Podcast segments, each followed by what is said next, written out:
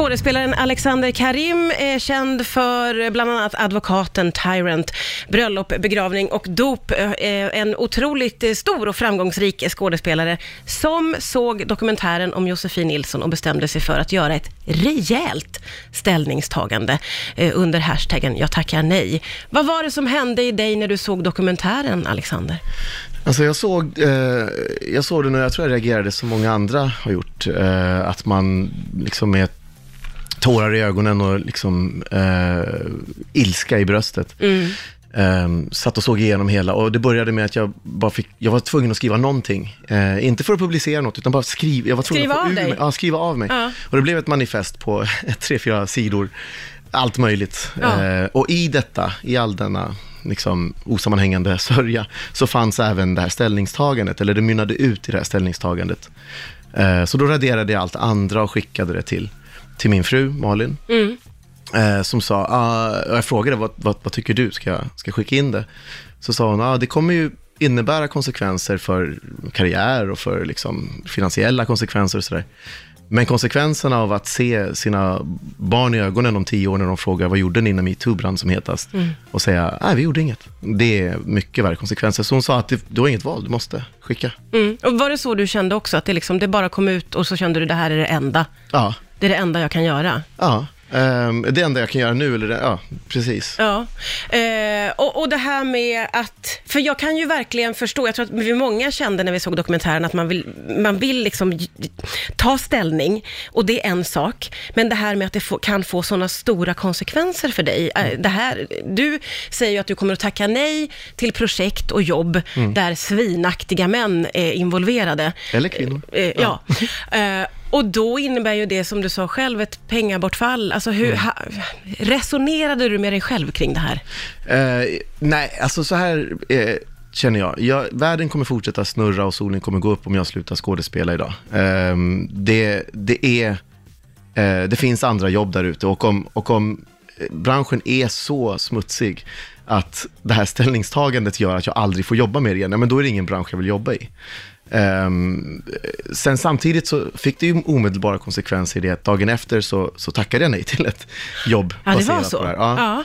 Men samtidigt så har det fått väldigt positiva konsekvenser. Jag satt igår och fick ett samtal från en producent, en av Sveriges allra största producenter som jag ska jobba med i ett projekt. Där han sa, men nu har den, här personen har vi anlitat också till det här projektet och jag vill bara att du ska veta att vi har, jag har ringt runt fyra olika produktioner som hen har varit med i tidigare. Jag har pratat med skådespelare som de har jobbat med, jag har pratat med producenter och finansiärer. Och det är, helt, det är en helt grön människa. Så en nu händer det? Ja, men du vet, att ändå lyfta på luren Ja. äh, och ta det och bara säga, ja men nu, nu, och det här är ju en av de största producenterna på ett av de största bolagen. Och att se att, ja men nu jäklar, så är det, bara det samtalet. Alltså, jag får rysningar när du säger det. Har valt att göra ett väldigt starkt ställningstagande. Eh, du skrev en krönika efter att ha sett dokumentären om Josefin Nilsson eh, och skapar hashtaggen Jag tackar nej. Eh, du har jobbat länge, du har gjort mycket både i Sverige och utomlands. Vad har du sett av den här problematiken? Man har ju sett mycket divalater, alltså man ser ju folk som beter sig illa på inspelningsplatser, så Mm. är det bara. Eh, det är en, alltså hierarkin på en filminspelning, och det är därför eh, metoo och tystnadtagning är så starkt, eh, eh, eller blir så tydligt, för det är väldigt offentliga människor och de beter sig väldigt, väldigt ill- illa. Ja. Ehm, och det är ju en hierarki, en filminspelning. Det är en absolut hierarki där det finns de viktigaste och sen så går det neråt. Liksom. Ja. Eh, så att man har ju sett, nu har man ju inte sett, jag, jag har aldrig sett våldsamheter, Nej. men jag har sett alla möjliga maktmissbruk. Eh, absolut. Mm. Och hur, för det har ju alltid funnits med då. Hur har, du liksom, hur har dina tankar kring det ändrats med åren? Jag tänker att när man kommer in som ny och det är någon slags jädra kultur man kommer in i. Men, men jag menar från det till att du nu kommer att tacka nej. Eh, vad, vad har hänt med dig under den tiden? Alltså när man började, jag har haft varenda jobb som går att ha på en filminspelning, både framför och bakom kameran eh, och på kontoret Ja. i professionella sammanhang. Så att jag har ju sett filminspelningar från alla håll som går att se dem. Och det man, eh, i början när man precis är på väg in och när man liksom eh, kokar kaffe, då har man inte så mycket att säga till om och då, kan man, då blir man behan- behandlad väldigt illa ibland. Eh, och sen efterhand som man får större och större roller så blir du ju bättre och bättre behandlad. Eh, det jag har gjort rent eh, som ett ställningstagande är, jag har ju gått fram till en regissör när jag har spelat huvudroll och sagt till honom efteråt att jag vill aldrig jobba med dig igen. Har du Och gjort det? Ja, det har jag gjort, eh, relativt nyligen. Just för att det fanns en systematisk mobbing på arbetsplatsen. Jag sa till under resans gång att det här måste vi ta tag i, det, det, är no, det här är inte rätt, det här är inte rätt, det här är inte rätt. Och sen körde vi klart liksom. Och då så, så sa jag det till honom. Det blir väldigt ofta också att folk tissel, tasslar Ja, runt ja. omkring de här människorna. Att man så här, har hört vad han har gjort? Och sen så säger de ingenting till personen i fråga. Eh, Och jag är helt säker på att personen som eh, är ansvarig i uh, Josefin Nilsson, eh, eh, alltså i den misshandeln, eh, jag är helt säker på att han inte tror att han har varit så dum som han har varit. Nej. För att folk pratar runt omkring honom Ja. och sen när de träffar honom så bara, hej, oh, vad fin du är, du vet. Ja. Och ehm, så att ett viktigt steg är att faktiskt bara ta det med personen i fråga som har gjort fel. Att inte skämmas för det. Ja. Det är inte jag som har gjort fel, jag får säga till dig om du har gjort fel. Hashtaggen jag tackar nej. Eh, otroligt skarpt ställningstagande mot eh, eh, svinaktiga personer, får vi säga, inom din bransch som ju är teater och film. Eh, skiljer den sig från andra branscher? Alltså metoo, det, det här är ett problem som finns överallt. Eh, men skiljer det sig i din bransch från andra, skulle du säga? Jag tror att eh, eh, det här symptomet, alltså män som hatar kvinnor faktiskt, är, är någonting som finns över hela, eh, i hela vårt samhälle. Det är ett, det är ett symptom på, på det, ett systemfel helt enkelt. Jag gjorde research många år sedan angående, eh, om en våldtäkt och fick besöka ett jourhem för kvinnor som var gömda. Och där bakom en tjock metalldörr och fem lås liksom, så, så fanns alla de här rummen med fördragna gardiner. Och man fick höra historier som var precis lika hemska. Och det här är en liten by i Sverige som det här var i och, och de här hemmen finns över hela landet.